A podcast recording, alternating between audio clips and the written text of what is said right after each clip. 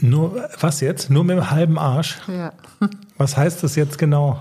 Ich habe den Hund auf den Hundeplatz geschickt und da ist sie mit der halben Arschbacke. Ist er auf dem Hundeplatz? Ja. Ist er im Hundeplatz? Das ist Im, am, auf, egal. Hundeplatz ist überall, wo der Hund sich hinlegt. In dem Fall jetzt aber ihr Körbchen. Und sie ist mit quasi einer Hälfte im Körbchen, mit der anderen Hälfte will sie zu uns. Ja. Also das Gute ist, also... Ich sag mal, was das Gute ist. Es, ist, es gibt Dinge im Pferdepodcast, die ändern sich nie, erstens. Und zweitens steht es aber auch so ein bisschen sinnbildlich für diese Folge, muss man mal ehrlich so sagen. Weil man ist... Sie wir gucken auf sich den, mit einer Arschbacke wieder raus, ganz vorsichtig. Das ist zum Piepen. Aber es steht so ein bisschen sinnbildlich für diese Folge, weil die Frage ist ja, ist es jetzt die letzte Folge des Jahres oder ist es die erste Folge des neuen Jahres? Gute Frage. Wir tasten uns ganz langsam ins neue Jahr. Aber wirklich ganz langsam, weil wir nehmen sie im alten Jahr auf und die meisten Hörers, also die, die uns bei Steady unterstützen und quasi schon dieses Vorhörrecht haben oder so, dann vorher schon mal lupschen dürfen als kleines Dankeschön. Also like, wer bei uns auf der Seite mal nachguckt, wie das alles so geht, das geht jedenfalls, die können die Folge noch im alten Jahr hören, die allermeisten jedenfalls, aber werden die Folge hören, da ist es dann schon zweitausendvierundzwanzig. Wir haben uns überlegt, vorher, was machen wir mit der ersten Folge des Jahres? Also es gab eine solide Mehrheit, also nee, nicht Mehrheit, also es gab eine solide Stimme von dir für Spotify, das ist ja eigentlich immer so der Klassiker. Dann hätte ich jetzt einfach noch weiter saufen können genau. Im Stall, weißt du? Wir machen einfach mal Pause. Oh, wird auch überschätzt hier mit Folgen machen im Podcast und so. Und wir haben uns dann für so ein Mittelding entschieden. Wir haben gesagt, wir machen ein Best-of zweitausenddreiundzwanzig. Man kann sagen, wir begrüßen das neue Jahr mit einem Pferdepodcast Feuerwerk, oder? Und wenn man dann so durch die alten Folgen stöbert, das war wirklich eine Menge Arbeit, dann stellt man fest, was wir alles hatten. Und was für spannende Leute wir hatten, was für tolle Geschichten wir hatten. Und ich habe alles brutal kurz geschnitten. Wer das nochmal ausführlich nachhören will, der kann das ja tun. Und es gibt in dieser, ich weiß nicht, halben, dreiviertel Stunde, Stunde, wie auch, wie lange auch immer es dauert, gibt es nur Highlights. Und weißt du, was wir ganz vergessen haben? Den Haferblues. Den nehmen wir natürlich auch mit in zweitausend. Könnt ihr auch mal live singen. Ach komm, nee, jetzt. Wieso? Nee, komm, ich, ich drücke einmal auf den Knopf im Klimperkasten, da ist drin. Ich hätte jetzt auch mal live gesungen. Das ist der Hafer- und Bananenblues. Das ist das, was jedes Pferd haben muss. Komm, da scheuchen wir den Manni gleich hinterher, ne? Der war natürlich immer das größte Highlight dieses Jahres. Und auch des letzten Jahres und ach, überhaupt.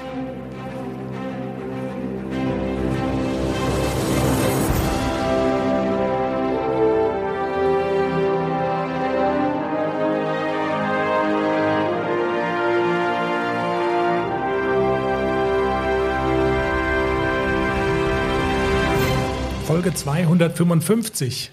Hallo zweitausendvierundzwanzig. Hier ist der Pferdepodcast. Schüss zwanzig dreiundzwanzig. Genau, Schüss zwanzig dreiundzwanzig. Wir gucken nochmal auf die Highlights, wir hören nochmal rein und wir fangen an mit der erfolgreichsten, mit der meistgehörten Folge des Jahres zweitausenddreiundzwanzig. Es war Folge Nummer zweihundertdreiunddreißig, Enkeltrick mit Pferden hieß die. Und es war wirklich bemerkenswert, wie diese Folge durch die Decke geschossen ist. Ich konnte es erst gar nicht glauben. Ich wusste ja, wir haben einen tollen Interviewgast in dieser Sendung. Pauline Möller, Europameisterin mit ihrem Haflinger Valesco in der Vielseitigkeit. Aber wie sehr das durch die Decke geschossen ist, das war schon bemerkenswert. Und ich glaube, es lag auch so ein bisschen an der Geschichte, die sie rund um ihren Valesco erzählt hat. Sehr spannend. Und ähm, die beiden sind ein total eingespieltes Team seit zehn Jahren zusammen und so weiter und haben, das ist übrigens auch so eine Parallele zu dir, sie hat ihn selber ausgebildet und ist mit ihm groß geworden und hat mit ihm dann so nach und nach Erfolge gefeiert, also sehr eng zusammengeschweißt. Und also die erste Frage, die ich hier gestellt habe, die war schon mal so ein bisschen gemein. Ich habe sie nämlich gefragt, wie viel Geld, wie viel Geld wir auf den Tisch legen müssten, dass wir Valesco ihr so abkaufen können, weil du doch auch gerne mal so ins Gelände wolltest und so. Also wie viel Euros müssen an die Sonne, dass sie Valesco hergibt? Das ist ja eine fiese Frage. Also die kann ich ja nur äh, verneinen. Also der ist natürlich unbezahlbar. Also ich habe ihn ja schon seit fast zehn Jahren und er ist jetzt zehn. Also ja, okay. Der ist mit keinem Geld der Welt zu bezahlen. Tja, Jenny, mein Versuch, dir ein Vielseitigkeitspferd zu kaufen, ähm, fehlgeschlagen. Hat leider nicht funktioniert. Aber Valesco wirklich auch erfolgreich, das muss man ja dazu sagen, gegen Warmblüter. Ja. Vielseitigkeit der Klasse L, das ist schon mal eine Hausnummer. Mhm. Platziert gegen Warmblüter in der V S Klasse L und deswegen ist das natürlich ein herausragendes Beispiel, was Haflinger alles können. Und wir wollen ja immer wissen, bei unseren Interviewgästen, das war auch bei Greta Busacker so, die ja Ende des Jahres bei uns war, wir wollen ja immer versuchen, so ein bisschen rauszufinden, wie machen das die anderen so? Was ist das Erfolgsgeheimnis von Pauline Möller? Fragezeichen. Ja, also das Stichwort ähm, ausbilden oder zusammen groß werden ist schon mal äh, ein guter Ansatz, finde ich. Also ich habe immer das Gefühl, dadurch, dass ich halt mit ihm aufgewachsen bin, sind wir halt einfach schon immer so ein krasses Team und dass er halt alles für mich machen würde. So, ich weiß nicht, ähm, kann natürlich nicht jeder, dass er sich einen Fohlen holt und dann selbst ausbildet. Ist auch sicherlich nicht immer der beste Weg, ähm, aber uns hat es auf jeden Fall krass zusammengeschweißt und ähm, ja, ja, das, also Team, ein Team werden ist eigentlich der Schlüssel sozusagen. Okay, und ist es tatsächlich auch so, dass du sozusagen schon in so jungen Jahren dich daran gemacht hast, Valesco auch auszubilden? Ja, also ich reite schon seit ich fünf bin, mhm. hatte, war dann auch in einem großen Schulbetrieb unterwegs, wo ich aber auch sehr viel gelernt habe und einen ordentlichen Sitz bekommen habe und so weiter. Ähm, und da ging es dann halt aber irgendwann irgend, ohne eigenes Pferd nicht mehr weiter. Ähm, und dann bin ich quasi gewechselt auf die Naturerlebniswiese, heißt unser Verein, unser Stall. Und da ähm, bin ich erst, also durfte ich auch Schulpferde reiten, da darf man aber mit den Schulpferden auch Turniere reiten, was auch ziemlich einzigartig ist, wo ich auch schon ähm, meine Liebe zu Haflis dann gewonnen habe, weil es dort sehr viele Haflis gibt, mhm. weil ähm, die Naturerlebniswiese immer ein paar Haflis als Fohlen rettet, ähm, die also aus Österreich, die dort einfach wegen Überproduktion übrig sind. Ähm, mhm. Denen fehlt es an nichts, die züchten halt einfach ein bisschen mehr, haben sie eine größere Chance, dass eins A-Fohlen dabei ist und die Touris haben auf der Alm was zu sehen, so traurig wie es ist, aber so wurde es mir erzählt, wäre es. Und Valesco zum Beispiel hat hinten an der Flanke links einen ganz kleinen weißen Punkt und deswegen, ähm, das könnte ja vererben und deswegen würde man in Österreich nicht mit ihm züchten, ähm, wegen dem Fellfehler und so sollte er quasi eigentlich zum Schlachter gehen und ähm, oh. genau so kam dann in dem Jahrgang quasi fünf Haflifohlen und ähm, ich habe mir über WhatsApp ihn ausgesucht. Über ein Foto habe ich ihn ausgesucht und habe gesagt, den will ich. Und dann ähm, einen Tag später war er dann halt da und ähm, ja. Pauline, was für eine Geschichte das ist. Aufgewachsen. Ja. Dann sind wir zusammen aufgewachsen und ich habe ihn auch ähm, einfach, wie ich, mein Gefühl war, erzogen. Ich hatte wirklich, es war mein erstes Jungpferd. Ich bin zwar, wie gesagt, immer schon junge Pferde mitgeritten, aber so ein ganz junges, ähm, mhm. so mit Fohlen-A B C und so. Ich habe es einfach gemacht. Ich habe ihn nicht schauen lassen. Ich habe ihn schon, schon streng erzogen. Er war ja auch Hengst und muss ja demnach auch ordentlich hören ähm, und ist ja auch immer noch Hengst, was mir da jetzt auch eben zugutekommt. Ähm, Aber ansonsten habe ich das alles vom Gefühl her gemacht. Viel richtig gemacht, bisschen was falsch gemacht, dressurmäßig vor allen Dingen, was wir jetzt die letzten zwei Jahre, also acht, neun, zehnjährig, dann auch wieder ausgebügelt haben bekommen. Ähm, ja. Also was für eine wahnsinnige Geschichte, ja. Das ist schon krass. Ähm, das Thema Angst, was Jenny ja, wenn sie springt oder ins Gelände geht, immer sehr umtreibt, das hast du wahrscheinlich nicht, oder? Das ist vielleicht auch ein bisschen eine Altersfrage und Stichwort gemeinsam groß werden. Ähm, also hast du das? Kennst du das? Angst vor, wenn man auf so einen Sprung zureitet? Weil ich meine, L-Niveau ist dann ja auch, also es ist nicht gerade so nur so ein Baumstamm, der da in der, in der, in der Gegend rumliegt. Ja. Nee, die dürfen dann eins Komma zehn Meter hoch sein, die Tische, die da stehen. Und ja, ordentlich breit. Ähm, Nee, also Angst äh, sollte man eigentlich nie haben, wenn man irgendwas angeht. Man darf Respekt haben auf jeden Fall. Hatte ich auch lange Zeit immer vor Tischen, weil ähm, hm. ja, die sehen halt einfach so klobig aus und dagegen mein kleines Pony. Und wenn ich da quasi, war lange Zeit mein negativer Gedanke, dass wenn ich da nicht passend rein ranreite, dass er sich vielleicht überschlagen könnte oder so.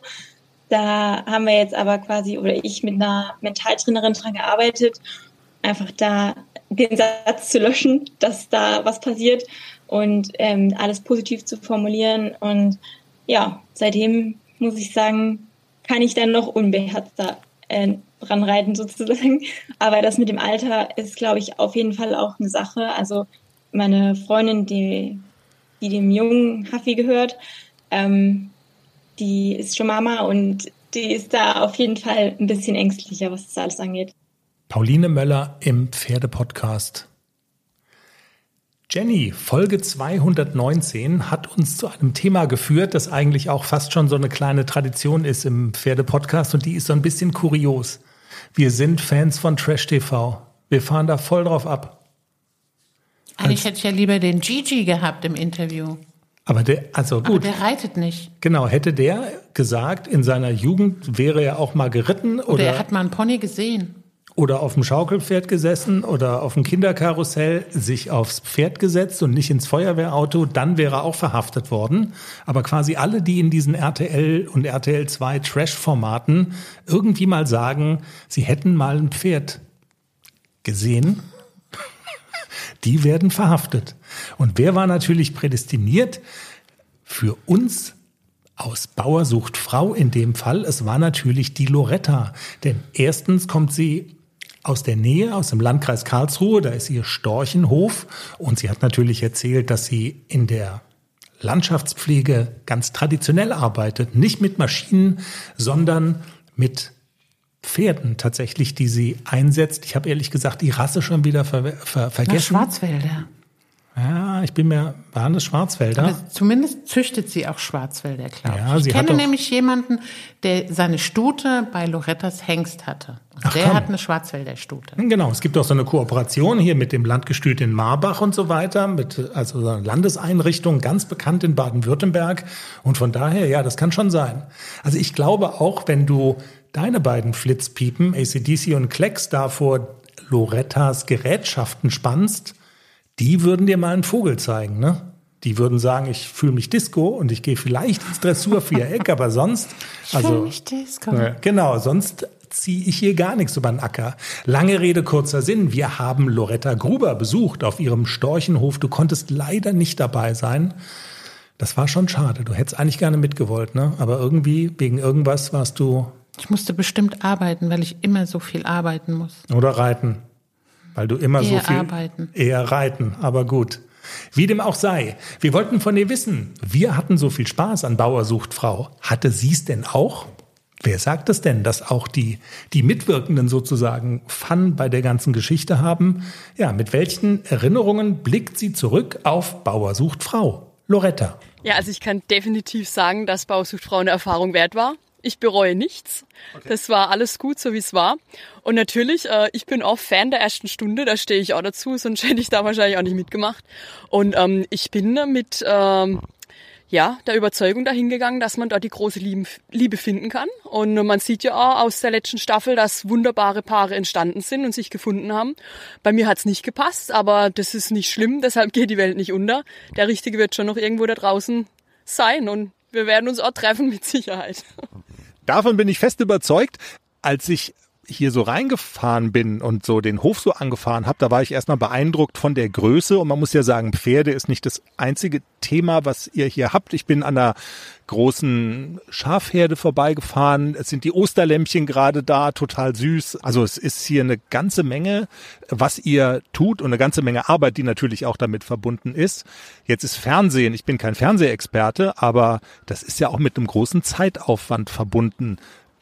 Konntet ihr das so einfach wegstecken, wenn dann hier so ein R T L-Team ja dann auch über mehrere Tage, also das ist ja schon auch so, dass das Fernsehen dann so sehr präsent ist in so einer Zeit. Was hat das für die Arbeit auf dem Hof hier für euch bedeutet? Ja, das ist eine sehr gute Frage, weil das, was man dann später im Fernsehen sieht, was ausgestrahlt wird, ist ja immer nur wirklich ein ganz kleiner Bruchteil von dem, was eigentlich gedreht wird. Und äh, ja, das Kamerateam ist ja quasi rund um die Uhr da. Und wir sind ein Haupterwerbsbetrieb, also wir machen das ja wirklich Vollzeit äh, mit unserem Bauernhof. Und ähm, ja, da muss schon das ein oder andere durchorganisiert sein. Und ähm, ja, da braucht man gute Unterstützung, dass der normale Betrieb einfach auch weiterlaufen kann, ja. Das ist ein Familienbetrieb. Und das heißt dann so, Vater, Mutter, die sind dann da eingebunden und waren dann in der Zeit noch, noch mehr eingespannt, oder? Also muss man sich das so, so vorstellen in der Art?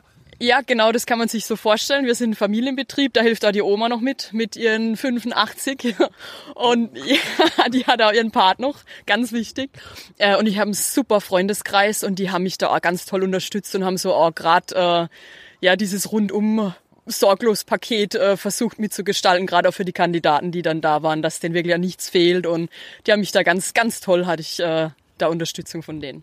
Wirst du häufiger angesprochen, seit du in dieser Sendung äh, warst? Also merkt man, dass das dann letzten Endes doch deutschlandweit und auch ein Format ist, was ja ein Millionenpublikum erreicht? Merkst du das? Wirst du immer noch erkannt, so ganz praktisch gefragt? Ja, definitiv, ganz praktisch geantwortet. Ja. Man wird erkannt, ja. Okay, Loretta, dann würde ich vorschlagen, wir kommen mal zu dem Thema, weswegen wir uns eigentlich verabredet haben, weil, du hast es gesagt, in der Sendung wird ja immer nur ein relativ kleiner Teil von dem gezeigt, was hier so gedreht wird, und das liegt auch, glaube ich, so ein bisschen in der Natur der Sache. Es geht dann in der Sendung letzten Endes dann um die Frage auch irgendwie, funkt es jetzt zwischen Loretta und den Kandidaten, die da sind? Aber so am Rande konnte man doch sehen, dass ihr eine ganze Menge auch mit Pferden macht, hier auf dem Storchenhof, und ich fand das ungewöhnlich, sage ich jetzt mal, weil so dieses Thema Arbeiten mit Pferden, Arbeiten auch mit Pferden erledigen, die man heutzutage eigentlich auch ganz gut mit Maschinen machen kann. Was genau macht ihr an Arbeit mit den Pferden? Und mal so ganz naiv gefragt, warum macht ihr es nicht mit Maschinen? Weil eigentlich sind ja Maschinen in vielerlei Hinsicht wahrscheinlich günstiger, schneller, effektiver. Also ihr seid schon so ein bisschen so Old-Style und so dieses äh, Erbe bewahren, was es da gibt. Das ist euch schon irgendwie ein Anliegen, oder habe ich da was falsch verstanden? Also das ist uns ein großes Anliegen, weil gerade die Pferdearbeit ist schon ein Stück weit auch ein Kulturgut, das es zu erhalten gibt. Aber ich muss da eigentlich vehement äh, äh, widersprechen, dass es äh, so oldschool ist und eigentlich äh, nicht mehr ja up-to-date, weil es ist in vielen Bereichen effektiver als Maschineneinsatz. Es gibt Bereiche, da können Maschinen gar nicht hin, wird das Pferd eingesetzt, gerade im, im Wald, im Forsteinsatz. Und es gibt mittlerweile auch wissenschaftliche Studien, die belegen, dass das Pferd äh, in manchen Bereichen kostengünstiger arbeiten kann als eine Maschine, im Gesamtkontext dann auch gesehen. Mhm. Ich kann die jetzt nicht zitieren, müsste jetzt auch recherchieren, aber die gibt's auf jeden Fall. Und es gibt hier auch ganz tolle äh, Fachzeitschriften, wie zum Beispiel die Starke Pferde, die da auch regelmäßig drüber berichtet und ähm, ja, solche Studien dann auch veröffentlicht. Und ja, also das ist mit Sicherheit nicht oldschool. Natürlich ist das bei uns hier schon äh, eine Nische, will ich sagen. Ich ähm, weiß, dass das ein unglaublich großes Privileg ist, was wir hier machen können. Wir arbeiten mit dem Regierungspräsidium in Karlsruhe hier ganz eng zusammen, mit der Stadt Karlsruhe. Und äh, ich bewirtschafte hier ein Naturschutzprojekt mit den Pferden, wo ich dann übers Jahr verteilt äh, mit verschiedenen Geräten mit den Pferden da zum Einsatz komme. Unter anderem mit dem Mähwerk, mit dem Pflug natürlich. Wir säen äh, kleinstrukturierte Ackerflächen ein, ja, ziehen die ab mit der Egge. Ja, also es ist ein vielfältiger Aufgabenbereich. Wann wird A C D C in der Fachzeitschrift Starke Pferde besprochen? Eigentlich. Ich glaube, Loretta meint da was anderes. Loretta aus Bauer sucht Frau im Pferdepodcast. Jenny, die nächste Geschichte, die wir haben, wir springen zurück in Folge zweihundertvierunddreißig, die hat... Das war deins. War das meins? Ja. Mobile Geräte machen wieder Geräusche. Die nächste Geschichte ist sehr eng verwoben mit dem Berg, der Reitschule auf dem Berg, unseren Freunden oben auf dem Berg, die Tochter von der berühmten Reitlehrerin Nadine Silvia, die so erfolgreich abgeschnitten hat in der Vielseitigkeit im zurückliegenden Jahr bei der Goldenen Schärpe. Als eine der Jüngeren, ne, in diesem Nachwuchswettbewerb, zwölf Jahre alt, hilf mir, oder? Ich glaube sogar die Jüngste oder mit... Mit die Jüngste, genau, und war Beste aus Baden-Württemberg. War Beste aus Baden-Württemberg und das war schon, das war schon ein toller Erfolg. Und wir haben ja mit dem Pferdepodcast noch so einen kleinen Mini, Mini, Mini-Gefallen hinten, so ein, so ein Sahnehäubchen noch oben drauf packen können, denn wir hatten Juliane Barth, ihres Zeichens ja auch sehr bekannte Vielseitigkeitsreiterin, Podcasterin, Influencerin, bekannt unter dem unter dem Pseudonym, Pseudonym Julis Eventer. Ähm, mit ihr hatten wir ein Interview vereinbart und wir haben dann gesagt, also wer, wenn nicht Silvia, sollte dieses Interview eigentlich führen? Talent trifft Idol war die Überschrift. Und wir haben am Anfang erstmal geklärt, ob ähm, Silvia jetzt du oder sie zu Juli sagen soll. Und so hat Juliane Barth reagiert. Auf gar keinen Fall sie, bitte. Auf jeden Fall ganz normales Du. Okay. Silvia, dann, du hast ja dir auch was aufgeschrieben. Dann würde ich vorschlagen, dann schieß einfach mal los. Äh, bist du eigentlich auch mal Goldene Schärpe geritten? Das ist eine gute Frage. Ich glaube, ich bin nur Bundesnachwuchschampionat geritten. So, Goldene Schärpe bin ich, glaube ich, nicht geritten. Ay, ich bin ja schon ein paar Jahre älter, ne? Ich ist das ist schon ein bisschen her. Ist das besser oder aber schlechter nee. Bundesnachwuchschampionnat? Also ist also Goldene Schärpe. Kommt danach. Alles kommt Erst danach. Kommt die Goldene Schärpe, weil das ist V E, soweit ich mich richtig erinnere. Silvia nickt. Das Bundesnachwuchschampionat ist auf V A-Niveau. Okay. Wie heißen denn deine Pferde? Äh, mein Pony heißt Ultima und das Pferd gehört meinem Papa, aber der heißt Bandi. Und ich habe noch ein Pferd, das darf ich auch reiten, das ist Ina. Cool, aber dann hast du ja eine Menge zu tun mit drei Dreien, die du reiten musst. Ja. Cool. Dann mach mal weiter mit deinen Fragen. ähm, bist du damals Pony oder Pferd eher geritten? Ich hatte tatsächlich mal ein Pony, das hieß Flicker, so wie die Ponys damals alle hießen. Ähm, mit dem bin ich aber, die war ganz alt, da durfte ich so, ich glaube, bis E-Springen reiten. Und dann bin ich aber schon auf Pferd gewechselt, weil die Ponys echt zu teuer waren, die guten. Okay. Und dann haben wir so ein junges Pferd angefangen und ja, und dann durfte ich bei Mama ein bisschen mitreiten und so, naja. Aber mehr Pferd tatsächlich. Also Pony war echt nicht lang. Dadurch war ich auch gar nicht in dieser Ponyzeit bis sechzehn, sondern viel dann gleich Pferd. Also bist du auch ein bisschen später eingestiegen? Erst dann nee, in die ich bin eigentlich nicht später eingestiegen, aber der Turniersport ist doch ja sehr teuer. Ähm, und die Eltern müssen sich das dann in dem Bereich auch leisten können, ich sag mal, Pferde mit mehr Potenzial zu haben. Und mein Pony hat er einfach wirklich... Da war nicht viel drin. Deswegen bin ich in den Turniersport tatsächlich eher ein bisschen später. Ich war dann so, ich weiß gar nicht, fünfzehn, sechzehn war ich so im hessischen Landeskader. Äh, wann hast du angefangen zu reiten? Ich sage immer, ich konnte eher reiten als laufen, weil Mama mich immer äh, mit aufs Pferd gesetzt hat. Ähm, auch, keine Ahnung, früher Pferde reingeholt, dann saß das Kind halt da oben drauf. Ähm, das macht man so heute nicht mehr, aber äh, so ohne, ohne Helm und alles. Aber ähm, ja, ich konnte eigentlich eher reiten als laufen. Also richtig angefangen würde ich sagen, so mit, wann habe ich das Pony bekommen? Mit zehn. Und dann, vorher bin ich halt immer so ein bisschen mitgeritten und dann das Pony mit zehn und dann hat sich das so entwickelt. Ich glaube mit zwölf, dreizehn, vierzehn die erste Vielseitigkeit.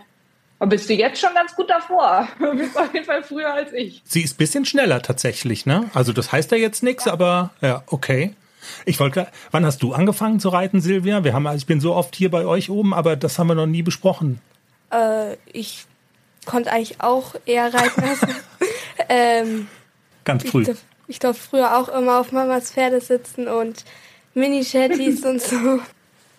Ich durfte aber nicht gleich Gelände reiten. Ich musste erst in der Dressur und Springen äh, ein bisschen reiten und natürlich auf so einem bestimmten Level auch äh, ja, Sicherheit haben, bevor ich dann wirklich ins Gelände durfte. Das äh, fand ich damals zwar ziemlich blöd, aber im Nachhinein ist das schon ganz gut, ähm, damit man eben auch sicher über ja, zehn, zwanzig, dreißig Zentimeter auch rüberspringen kann, ohne gleich ein festes Hindernis zu haben. Und ähm, ich hatte später dann mal so eine Phase, wo das Pferd äh, die Vielseitigkeit nicht so toll fand. Da bin ich mal auch ein knappes Jahr nur springen geritten. Hat mich nicht so abgeholt. Also fand ich irgendwie ganz interessant mal zwischendurch, aber mir hat das Gelände total gefehlt. Und deswegen habe ich dann wieder versucht, ein Pferd zu finden, was mehr Spaß am Gelände hatte. Wieso bist du denn äh, vom Springen zum Gelände gewechselt, Silvia? Ähm, wir waren auf einem Lehrgang, weil wir es mal probieren wollten. Mein Pony ist als nicht so gesprungen. Ich bin fast durch kein E-Springen gekommen. Und dann haben wir es halt mal probiert und das hat ihr super Spaß gemacht. Und so haben cool. wir halt ein bisschen angefangen und jetzt springt sie auch wieder richtig gut. Das hat einfach, weil sie dann wieder Spaß am Springen bekommen hat, ja. Voll gut. Auch voll gutes Learning irgendwie, dass man mal einfach auf den Geländeplatz fährt und sagt, komm, vielleicht einfach mal ein bisschen Abwechslung und so. Das ist ja auch das, was ich immer sage. Mir geht es gar nicht darum, die nächste Ingrid Klimke zu finden, sondern mir geht es darum, einfach Leute auf den Geländeplatz zu bringen. Das bringt den Pferden halt auch so viel Spaß. Und auch jemand, der nur Dressur reitet, lass die doch nur da rumgaloppieren. Die muss ja keinen Sprung machen. Einfach mal hoch und runter oder mal so eine kleine Kante oder so im Schritt. Da, da passiert ja auch nichts, da springen die ja nicht wirklich. Hm. Einfach, dass die Pferde auch mal was anderes sehen, trittsicher werden und ein bisschen die Lunge frei pusten und so. Einfach nicht jeden Tag in der Halle reiten. Jenny, kannst du das unterschreiben? Ja, absolut. Habe ich letztes Jahr auch gemacht. Nee, ist es jetzt, sage ich jetzt dieses Jahr oder letztes Jahr? Welches Jahr meinst du denn? Das, das letzte. Nee, dieses. Wir sind ja noch in zwanzig dreiundzwanzig. Ja, genau. Das habe ich ja im Sommer auch gemacht. Im vergangenen Sommer, das stimmt ja, ja mal auf jeden Fall. Mit dem A C und ja. den Klecks habe ich reiten lassen. Und das nicht ging ja so nicht so erfolgreich. Das ging ja nicht so gut aus. Nee. Also für die Reiterin. Genau. Also Klecks fand's ganz lustig. Klecks fand's gut. Er ja. fühlte sich ziemlich Disco. Genau. Ja. Genau, er war sehr Disco. Aber gut. Wir haben es nie wieder gemacht mit Klexi. Okay, aber du würdest das, was Juli gesagt hast, unterschreiben, ähm, auch mal auf die Geländestrecke gehen, auch wenn man in Anführungszeichen nur Dressur reitet. Und das machst du auch, ähm, oder hast du in der Vergangenheit auch ab und zu mal gemacht, um im Dressurviereck dann letzten Endes erfolgreicher zu sein. Und wenn wir jetzt mal über die Highlights des Jahres zwanzig dreiundzwanzig sprechen, ähm, jetzt nicht nur über den Podcast, aber quasi auch das, was du im Dressurviereck erreicht hast, was ja auch immer ein großer Bestandteil des Podcasts ist. Wenn wir da jetzt mal über das größte Highlight reden, dann muss man ja eindeutig sagen, das war das Haflinger-Turnier in Bönnstadt, weil damit auch die ersten M-Platzierungen verbunden waren. Ich könnte mir vorstellen, du hast ausschließlich oder ganz viele positive Erinnerungen daran. Ja, absolut. Also das war großartig. Also A C hat sich ja in der Kür, war er siebter von acht, das zählt nicht. Also da hast du davon profitiert, dass in der Kür jeder Platz, also jeder äh, platziert wird. Platziert genau, wird, ja. genau. Ja. Ähm, aber in der Dressurreiter-M war es gefühlt so eine echte Platzierung. Also wirklich so, wir sind Zweiter geworden. Es waren auch nicht so viele Starter, ich glaube sechs oder sieben.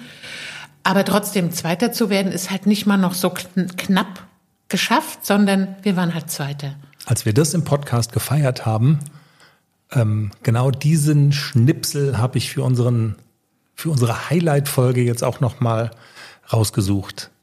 Die erste M-Platzierung, die so richtig gezählt hat, weil eben nicht nur siebter von acht in der Kür, sondern halt so richtig. Das war das Highlight aus Böhnstadt. Auf geht's in den letzten Wettkampftag beim großen Hafi-Turnier in Böhnstadt. Dressurreiter M, ne? Noch. Auf Trense. Ist mir sehr sympathisch. Bam. Okay. Also, wir müssten jetzt eigentlich schreien, jubeln, singen.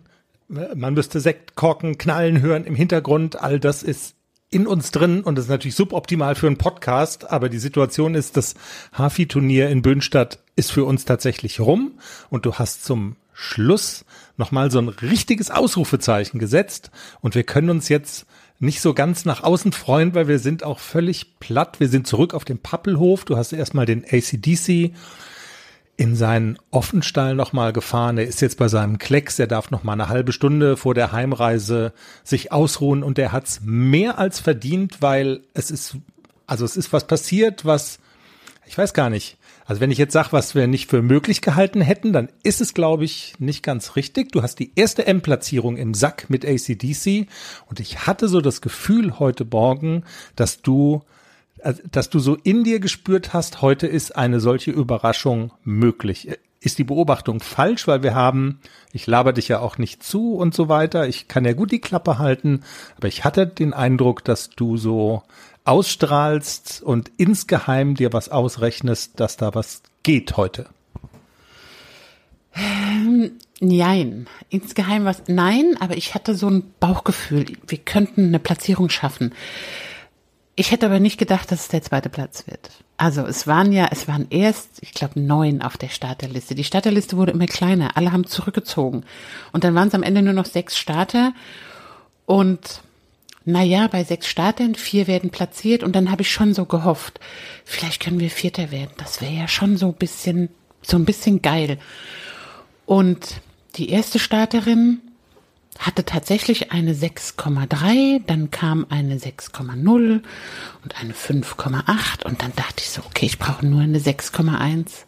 Eine sechs Komma eins, das sollte doch zu schaffen sein. Und A C war ein bisschen müde, aber er hat sich gut reiten lassen. Also es war, er war durchlässig, ich hatte ein gutes Gefühl, ich hatte ihn vor mir. Ich habe auch immer wieder gedacht, bergauf, behalt ihn vor dir, bergauf, behalt ihn vor dir.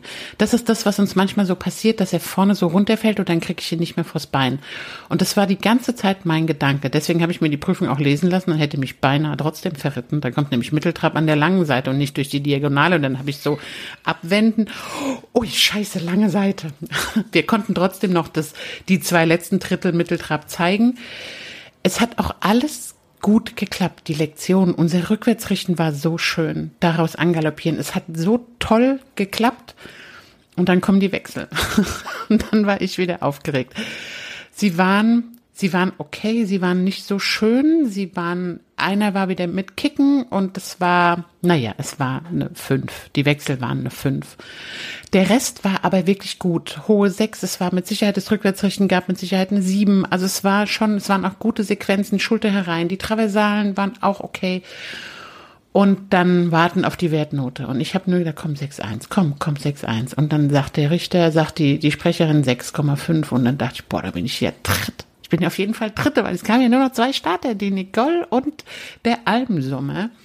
Und aber als die Sprecherin gesagt hat sechs Komma fünf, das muss man ja auch dazu sagen, zu dem Zeitpunkt hast du geführt. Richtig, stimmt. Du warst ja vorn, ja klar. Aber dann kamen natürlich die Favoriten, die auch beide in der S waren. Also Nicole hat die S-Dressur gewonnen und der Almsommer hat die M-Kür gewonnen, der war in der S auch platziert. Also da habe ich mir nix, da habe ich mir nichts ausgerechnet, dass da noch was geht. Also ich dachte so, dritter Platz in der M ist super. Almsommer hatte auch eine sechs Komma sieben, glaube ich, genau, der hat auch gewonnen am Ende. Hat sich verritten, muss man dazu sagen, hatte eine sechs Komma neun und es gab null Komma zwei Abzug, weil Luana sich verritten hat. Okay, sechs Komma sieben und dann kommt unsere Lieblingseuropameisterin Nicole Weidner ins Viereck und dann, ja. Ja, und das ist so, wenn man so denkt, naja, die gewinnt sowieso, da kann, die kannst du nicht hinter dir lassen. Das, das war so für mich auch über, ich habe noch nicht mal mit dem Gedanken gespielt, also so so null Komma null. Ich habe mich gefreut über meinen dritten Platz und dachte so, da kann nichts mehr schief gehen. Toll, Nicole war fertig, dann kommt die Note, sechs Komma vier. Ein Raunen geht durch die, durch die Menge. Ich habe es leider nicht gesehen. Also ich habe immer mal wieder hingeguckt, aber ich habe die Prüfung tatsächlich nicht gesehen. Ich kann gar nicht mal sagen, was da passiert ist. Keine Ahnung, vielleicht, ich weiß es nicht. Jedenfalls, Note ist Note, sechs Komma vier, sie war null Komma eins hinter mir und ich war dann tatsächlich auf dem zweiten Platz.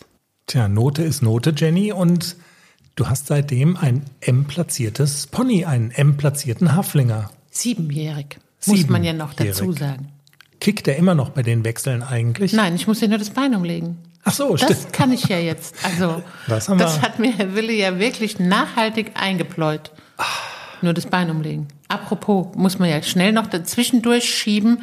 Das Training bei der neuen Trainerin hat leider nicht geklappt, weil ein Pferd ausgefallen ist und dann wurde es leider abgesagt. Also das müssen wir schieben ins Jahr ja. zwanzig vierundzwanzig. Genau, da werden wir uns dann in zwanzig vierundzwanzig natürlich auch wieder intensiv mit beschäftigen. Wie geht's weiter mit der Arbeit im Dressurviereck A C D C, den jungen Haflinger, den wir begleiten vom Pferdekindergarten ins große Dressurviereck hin, hoffentlich irgendwann mal zu S-Dressuren. Das mit dem M hat im zurückliegenden Jahr dann schon mal ganz gut geklappt. Jenny, wir geben mal so ein bisschen Gas. Jetzt kommen die Influencerinnen, gleich zwei an der Zahl, hintereinander. Am neunzehnten Juni in Folge zweihundertsiebenundzwanzig hatten wir Milli aus Hamburg bei uns zu Gast. Equestrian Milli, das ist ihr Handle bei Instagram, und sie beschäftigt sich unter anderem mit so verrückten Dingen wie der Frage, wie kann ich teure Pferdeprodukte aus dem Pferdeladen, Markensachen, ersetzen durch Sachen, die ich auch einfach bei D M oder Rossmann kaufen kann, und solche Sachen postet sie dann. Wir haben mit dir darüber gesprochen. Wie ist dein Instagram-Account so gehäkelt? Ja, die Idee kam mir tatsächlich, als ich durch einen Pferdeladen ge- gespaziert bin und da gesehen habe, oh, Neuheit, feuchte Tücher für Pferde, und da war ich halt einfach so, weil ich, ich nutze auch Feuchttücher, also Babytücher für meine Pferde, vor allem wenn es dann aufs Turnier geht und einmal schnell gehen muss.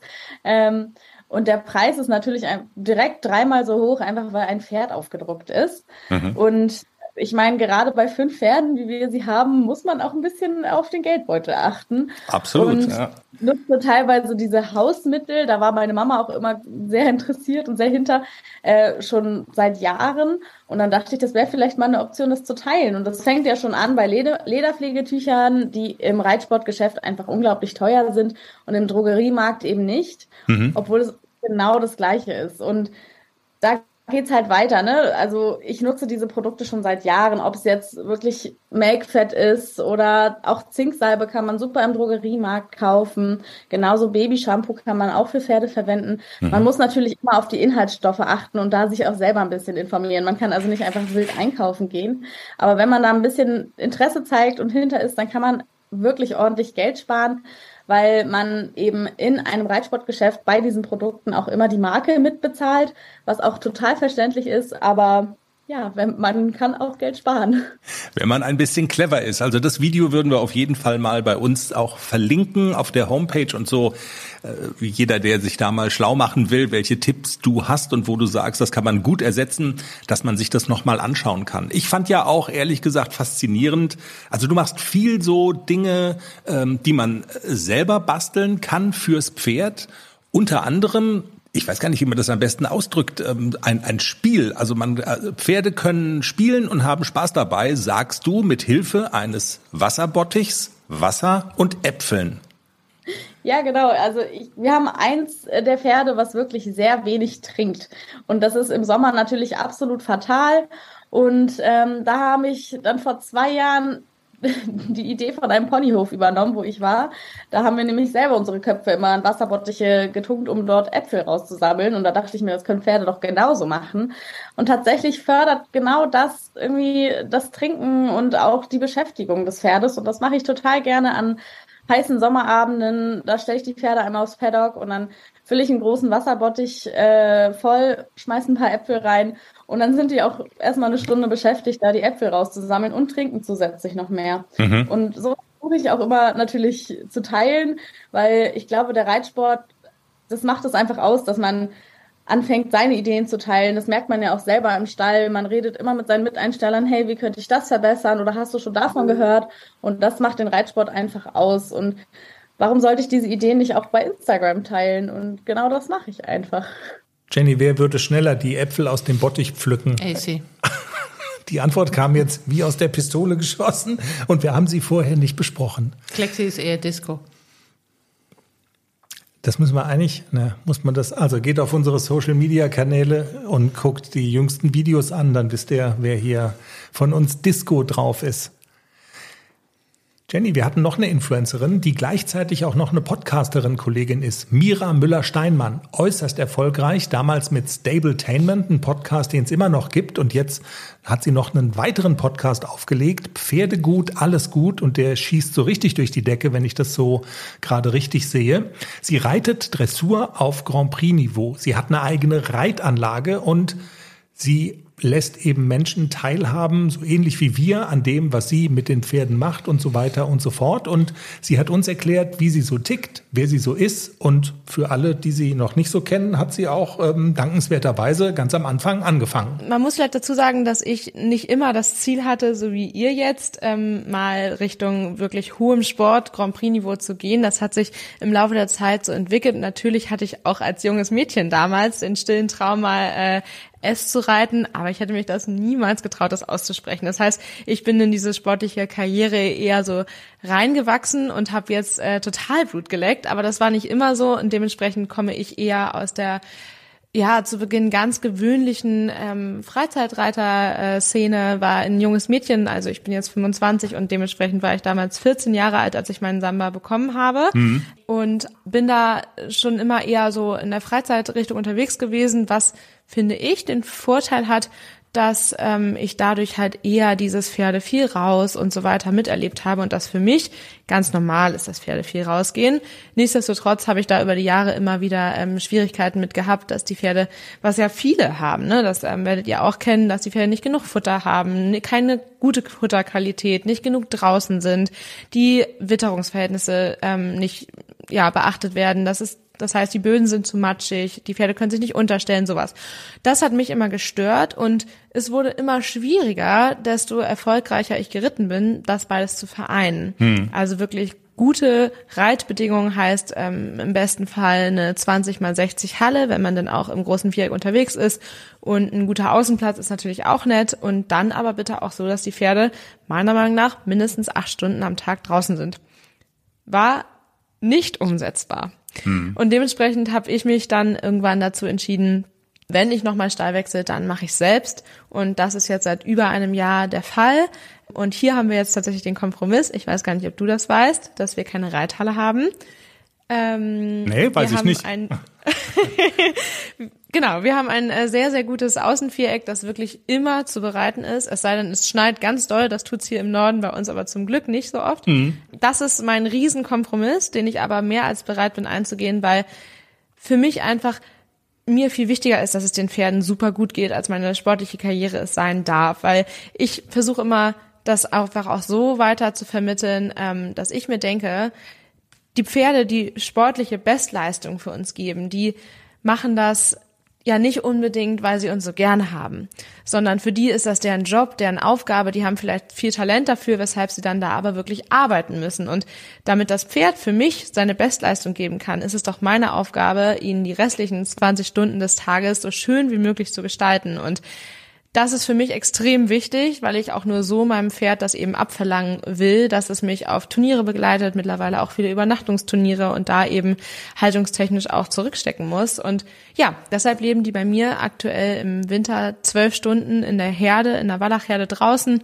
ähm, haben immer natürlich Futter, Wasser zur freien Verfügung, können sich unterstellen und im Sommer sind die Sportpferde sogar auch ungefähr zwanzig Stunden mit draußen. Die sind nur vormittags drin, werden dann bewegt und gehen im Anschluss wieder raus. Ja, also tatsächlich ist das bei uns, also wir haben Glück, ich kriege das immer mit, wie schwer das war oder wie, wie ja. schwer das sein kann, da das Geeignete zu finden. Wir sind super zufrieden, aber also für dich war es tatsächlich so, also eine eigene Anlage zu haben, das, das war schon dann so eine Art Gamechanger, wenn ich es richtig verstehe. Wobei man aber auch sagen muss, kann halt nicht jeder, ne? Also das ist, glaube ich, auch eine Sache. Nee, keine Frage, ja. Genau. Und das versuchen wir in unserem Podcast, Stabletainment, auch immer wieder zu vermitteln, dass das zwar mein Ideal ist und ich da super happy drüber bin, aber dass natürlich nicht jeder so umsetzen kann und man sich halt einfach überlegen muss, wo man dann auch gegebenenfalls Abstriche macht. Genau, aber wie du sagst, es ist teilweise super schwierig, aber es gibt ja äh, gute Kom- Promisse und solange man da auf die Grundbedürfnisse achtet und eben auch selber sportlich dann weiterkommen kann, ja, ja, ist das ja auch in Ordnung. Jenny, die Suche nach dem richtigen Stall, ein, ein Evergreen, oder? Also mit dem Thema, mit dem Thema kann man in einem Podcast nie was falsch machen. Nee, vielleicht kann man irgendwann, findet man vielleicht mal das Perfekte. Ich habe ja immer noch Hoffnung. Bei Mira hat es irgendwie geklappt. Aber Kompromisse machen wir immer nur für die Menschen, nicht für die Pferde. Sehr gut. Wer nochmal nachhören will und wer nochmal nachlesen will, der Hinweis: der Pferdepodcast punkt com. Das ist ja unsere Homepage und wir haben also alle Links zu den Folgen, wo man dann auch nochmal die komplette Folge logischerweise nachhören kann. Die haben wir alle dann in den Shownotes sozusagen gesetzt und da kann man auch nochmal gucken. Jenny, wir kommen zu einer Frau, die zu den Highlights des Jahres zweitausenddreiundzwanzig zählt, weil sie aus dem Körperklaus Klecks wieder einen Menschen gemacht hat, hätte ich jetzt, hätte ich jetzt fast gesagt, aber sie hat aus ihm wieder ein Pferd gemacht. Eine ganz bekannte, europaweit tätige Pferdephysiotherapeutin. Sogar nach China ist sie eingeladen worden als Akupunkteurin. Das muss man sich mal vorstellen. Ins Land der Akupunktur fährt sie als Akupunkteurin für Pferde. Und ähm, die Rede ist von Steffi Schinkel natürlich.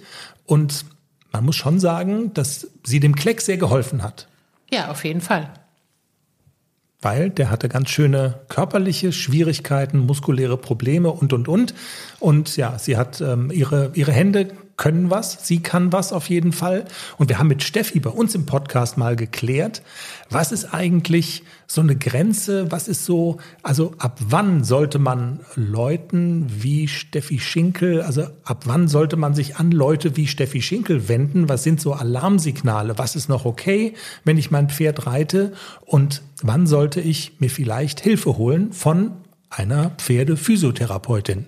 Steffi Schinkel im Pferdepodcast. Ja, die Frage ist gut und ähm, generell ist es so, sobald wir beim Reiten ein Pferd haben, wie du schon sagtest, was wir entweder irgendwo durchtreiben müssen, was nicht vorwärts gehen mag, natürlich gibt es faule Pferde, aber erstmal davon auszugehen, dass das Pferd faul ist, ist vielleicht nicht der richtige Weg, oder sich das Pferd anzugucken, haben wir irgendwo Muskulaturunterschiede, haben wir Muskelverhärtungen, ist das Pferd beim Putzen vielleicht schon nicht glücklich, ist es beim Satteln nicht glücklich, werden die Ohren angelegt, wird geschnappt, getreten, das sind ja nicht die Pferde, die schlecht gelaunt sind, sondern sie haben ja, das ist ja die einzige Ausdruckweise sozusagen. Das heißt, immer dann, wenn es ähm, beim Reiten von einer Hand auf die andere, natürlich sind sie auf einer Hand geschmeidiger als auf der anderen. Trotzdem sollte ja alles auf beiden Händen gleichmäßig abrufbar sein oder reitbar sein sozusagen.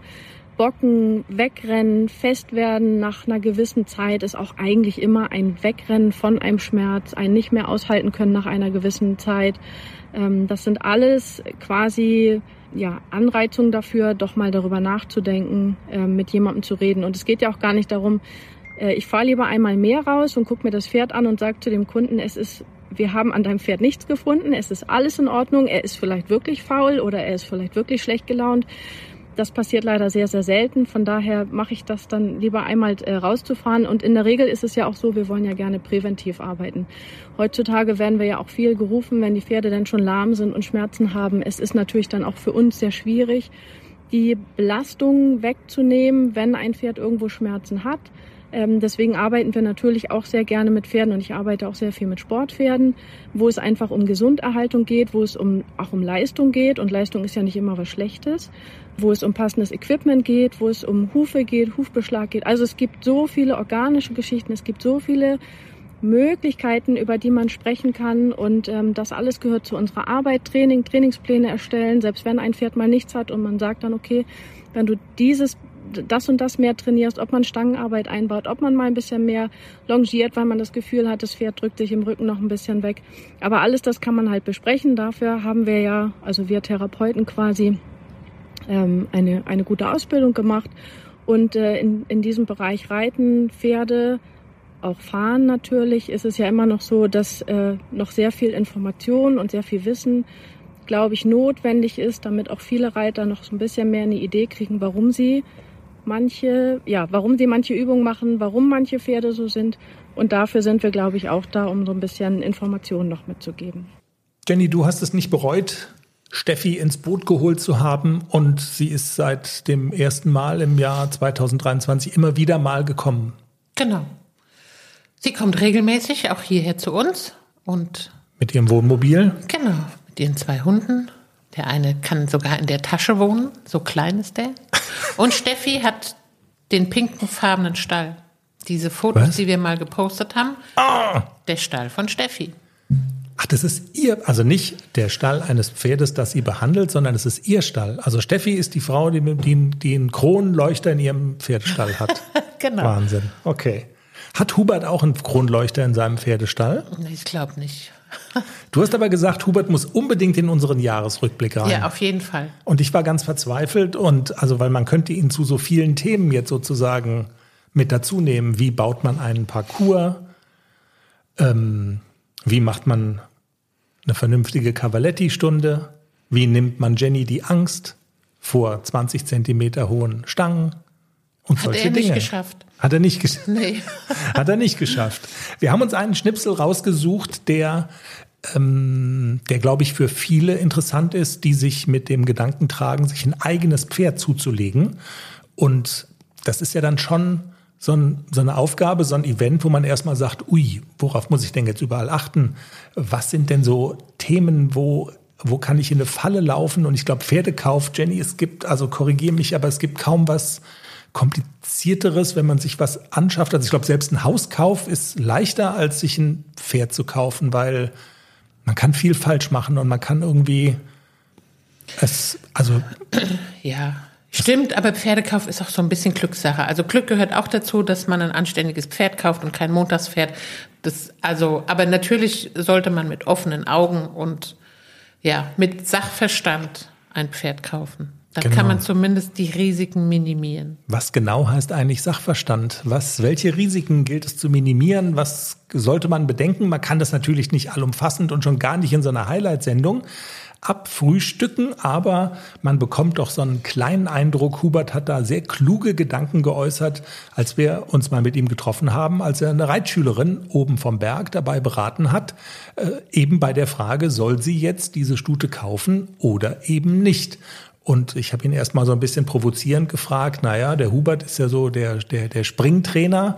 Eigentlich reicht, müsste es doch reichen, einen Sprung aufzustellen und wenn das Pferd dann drüber stimmt, springt, dann ist doch eigentlich die Frage schon geklärt, oder? Ja, wenn man schnell aufhören will, ist vom Grundsatz her das schon erledigt, aber tatsächlich ist so, dass der Pferdekauf oder die Auswahl des passenden Pferdes tatsächlich äh, sehr, sehr viel mehr Informationen benötigt. Da geht's los, wer will ein Pferd kaufen? Ist das ein Reitanfänger? Ist das ein, ein, ein junger Reiter? Ist das ein Reiter, der ein Leistungspferd schon braucht?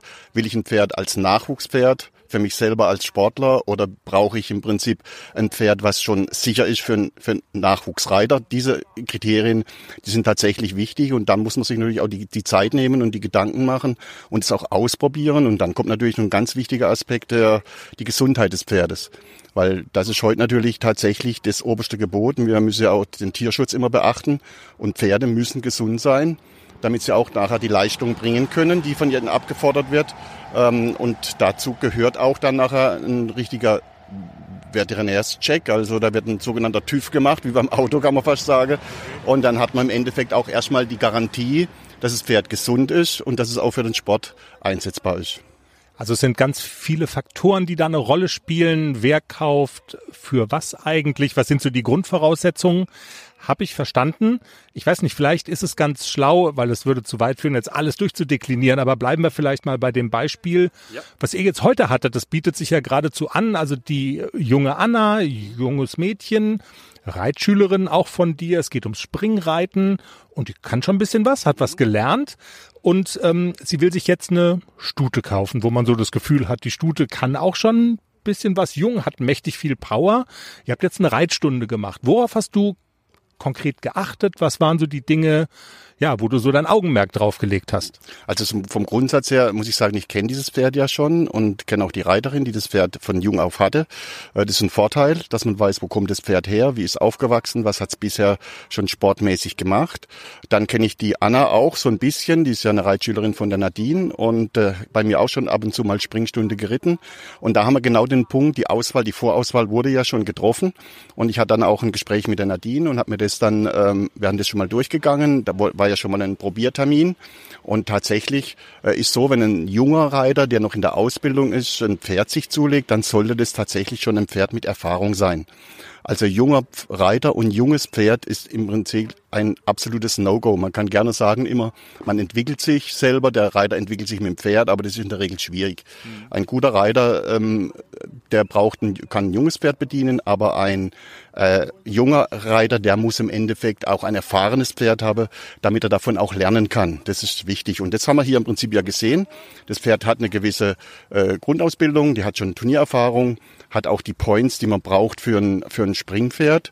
Also ist vom, vom, von der Einstellung, vom Interieur sagt man, auch dafür prädestiniert, scheut sich nicht vom Sprung, will hin zum Sprung.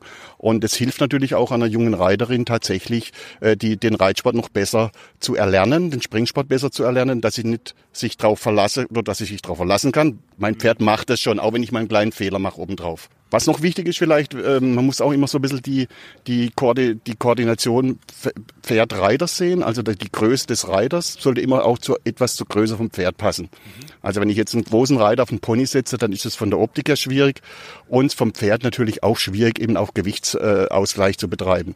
Und ich finde, es passt bei der Anna auch ganz gut, weil sie auch recht groß ist, hat sie hier auch ein entsprechend Pferd mit Rahmen und dann glaube ich, dass da was draus werden kann.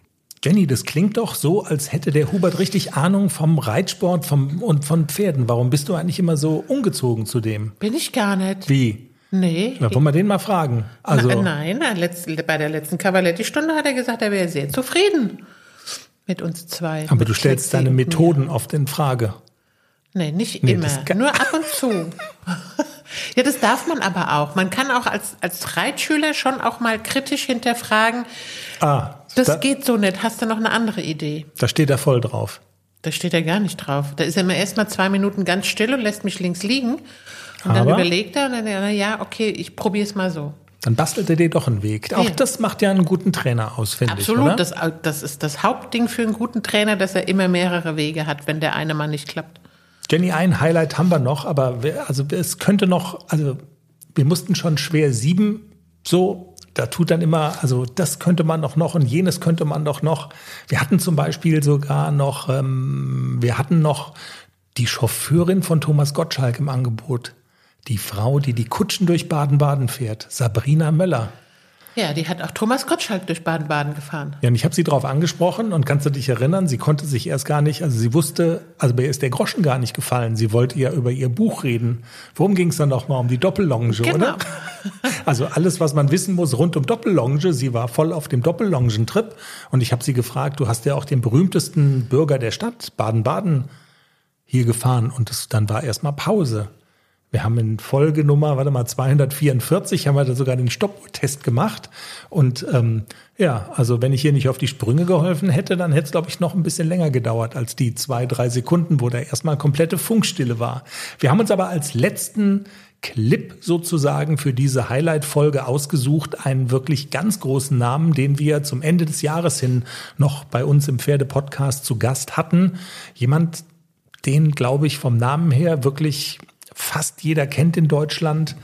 Man verbindet ihn mit Kinderliedern, Rolf Zuckowski. Und Rolf Zuckowski hat ein Album gemacht, das sich tatsächlich um Pferde, Reiten, Reitstall, diese Themen dreht. Die Pferdefreunde, Reiten ist mehr. Und es ist ja klar, dass ich ihn sofort angefragt habe, Herr Zuckowski, wir müssen darüber reden. Wie kam es denn bitteschön dazu? Und in Folge zweihundertsechsundvierzig, Ende Oktober, war es soweit und er hat die Frage beantwortet. Ja, die Vorgeschichte ist eigentlich eher eine Fußnote meines Repertoires. Es gibt ein Lied, Besuch auf dem Bauernhof. Äh, und da geht es auch um einen Pferdestall. Und ich mache dort ein Pferd nach und schnaube und schüttle mich. Aber das war, glaube ich, das Einzige. Und Steffi kannte das Lied, glaube ich. Aber ich glaube nicht, dass sie deswegen äh, mich angesprochen hat.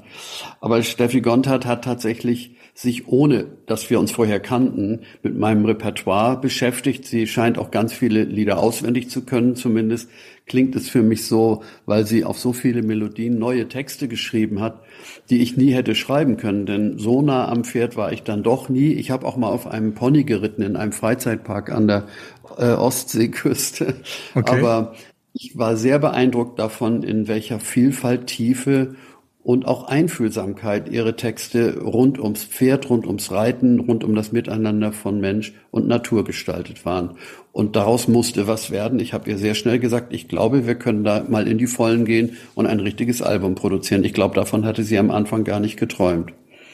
Ich kann das nur unterschreiben. Also ich habe in das Album jetzt die Tage auch immer wieder mal reingehört. Die Texte, die Musik, ich finde es wirklich ganz toll. Und Frau Gontard, Sie sind jetzt ja schon mehrfach angesprochen worden. Es scheint mir, dass Sie fast sowas wie die Hauptrolle gespielt haben, was so den Anstoß und auch das Tun und ähm, und was auch die Lieder, die auf diesem Album zu hören sind, angeht. Ähm, erzählen Sie doch mal, wie, wie kam es denn dazu? Ja, ich glaube, also der, also der Anfang des Ganzen ist, dass ich mit den Liedern von Rolf groß geworden bin und die einfach ganz tief in mir drin sind, sowohl die Melodien als auch die Texte. Und ich bin, seit ich denken kann, ein Pferdemädchen und bin im Reitstall mehr oder weniger groß geworden, habe halt eine große Verbindung zu den Pferden und habe viel Freude daran und bin seit einiger Zeit eben auch beruflich in dem Bereich tätig. Ich bin Reit- und Voltigierpädagogin, arbeite viel mit Kindern, also hauptsächlich Kindergartenkindern, aber auch Grundschulkindern und aber auch zum Beispiel Erwachsenen ähm, mit Behinderung am Pferd.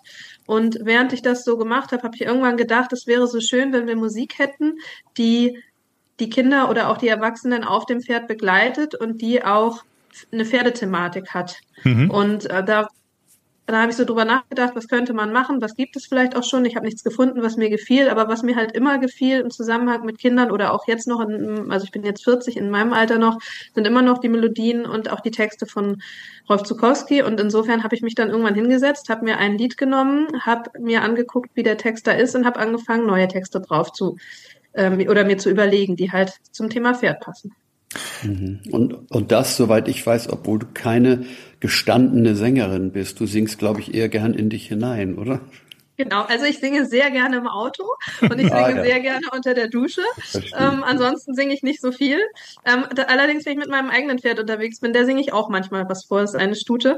Ähm, nein, und ansonsten ist es wirklich so, das habe ich an anderer Stelle auch schon erzählt, also ich habe das ziemlich ähm, zu Fuß gemacht oder hemdsärmlich. Also ich habe mich aufs Sofa gesetzt und habe die Silben in den einzelnen Texten abgezählt, habe mir dann Texte überlegt und habe dann wirklich immer geguckt, passt es von den Silben her? Dann habe ich mir das Original oder den Originaltitel nochmal angehört und habe geguckt, passt der Text ungefähr da drauf, so ist das entstanden. Und das war aber zu einem Zeitpunkt, wo Sie Rolf Zuckowski noch nicht kannten oder es war jetzt keine Auftragsarbeit oder so, sondern das war erstmal, Steffi sitzt im stillen Kämmerlein da und, und tastet sich da so langsam ran. Genau so war das. Genau so war das. Das war, ähm, es war Februar, es war kalt, ich hatte abends ein bisschen Zeit, es war gemütlich und ich hatte Spaß dran. Also ich habe auch mit einem Lied angefangen und dann hatte ich halt immer, also hat es mir einfach Freude gemacht, dann habe ich immer weitergemacht und dann war es irgendwann, ich glaube, es war dann April, da habe ich gedacht, so jetzt habe ich, weiß gar nicht mehr, Rolf, ich glaube, es waren irgendwie fünfzehn Lieder oder so, die ich dir ja, zuerst geschickt habe. Genau, es waren noch, ähm, noch etwas mehr, als wir dann veröffentlicht haben. Veröffentlicht haben wir letztendlich vierzehn. Was für eine irre Geschichte. Die Hamburger Reitpädagogin Stefanie Gontard und Rolf Zuckowski. Reitest du auch mal, äh, reitest du auch manchmal auf dem Pferd? Singst du auch manchmal auf dem Pferd, wollte ich natürlich fragen. Nur auf A C, weil wenn ich auf Klecks sitze, habe ich keine Luft mehr zum Singen. Dann wird er so Disco, ne? Also du, du könntest... Ich bin ich dann so außer Atem. Ich kann ja dann noch nicht mal mehr reden. Und nee, Disco, Disco wird er jetzt im Moment nur noch ohne Reiter. Gott sei Dank. Jenny, das war der wilde Ritt durch Folge zweihundertfünfundfünfzig. Zum Start ins Jahr zweitausendvierundzwanzig für die allerallermeisten. Die erste Folge haben wir schon mal geschafft. Mit den, also es war ein Feuerwerk, fand ich so, die Highlights des Jahres zweitausenddreiundzwanzig. Wir haben versucht, hart auszusieben, hart runterzuschneiden. Wer sagt, ach Mensch, das habe ich ja damals verpasst und ich will es nochmal ganz hören oder nachlesen, kann man gerne, wie gesagt, die Links, ähm, also kann man gerne tun. Die Links dazu findet man bei uns auf der Homepage der Pferdepodcast. Ich habe schon Geht's? einen Knoten in der Zunge, der Pferdepodcast punkt com, Entschuldigung.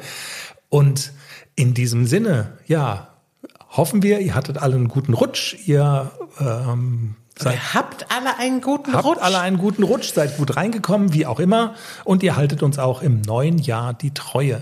In diesem Sinne, wir melden uns wie immer unter der Woche mit dem Teaser vor Folge zweihundertsechsundfünfzig. Das wird dann so die erste ehrliche, echte zweitausendvierundzwanzig Folge. Was passiert im laufenden Jahr?